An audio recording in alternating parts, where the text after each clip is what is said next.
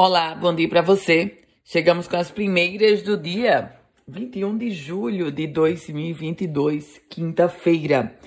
Começo falando sobre polícia, porque um homem de 23 anos foi preso com 1.700 maços de cigarros contrabandeados. Esse caso aconteceu em uma rodovia federal no município de São Gonçalo do Amarante, região da Grande Natal. De acordo com a Polícia Rodoviária Federal, a abordagem foi feita na BR-406, na altura do quilômetro 165.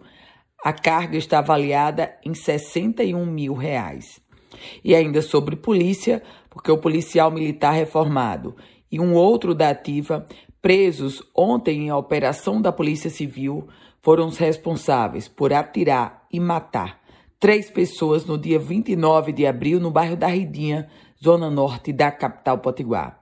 Isso tudo foi o que apontou a investigação da Divisão de Homicídios e Proteção à Pessoa, a chamada DHPP. As imagens mostram os três assassinos saindo de um veículo e indo diretamente atirar contra os três homens.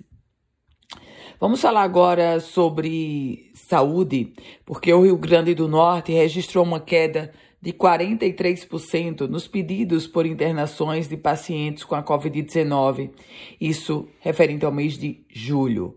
Os dados são do Regula RN. Os pesquisadores do Laboratório de Inovação Tecnológica em Saúde, do LAIS da UFRN, eles já acreditam que o Rio Grande do Norte está vivendo o final da quarta onda da doença.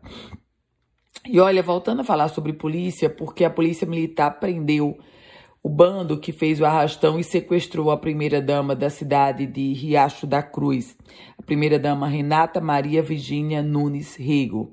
Esse crime aconteceu na casa da família, no município de Porto Alegre. A primeira-dama chegou a ser levada, conduzindo o próprio carro, sequestrada. A polícia militar prendeu os criminosos na região do Alto Oeste.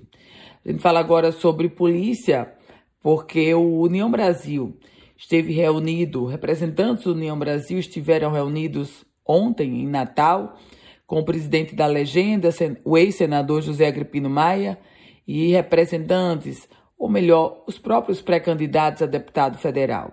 Descartaram a possibilidade de apoio à governadora Fátima Bezerra e agora o, o ex-senador José Agripino Maia, ele vai em busca de conversas para definir o apoio do Democratas a um candidato ao governo do estado.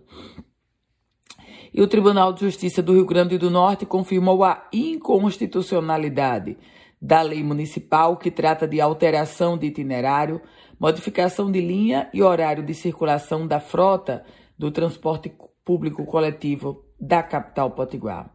Falando sobre esporte, porque o América do Rio Grande do Norte foi punido pelo Superior Tribunal de Justiça Desportiva com a perda de um mando de campo e multa, devido aos atos de vandalismo protagonizado por torcedores no estádio Almeidão, em João Pessoa, naquele jogo do dia 11 de junho contra o São Paulo Cristal pela Série D.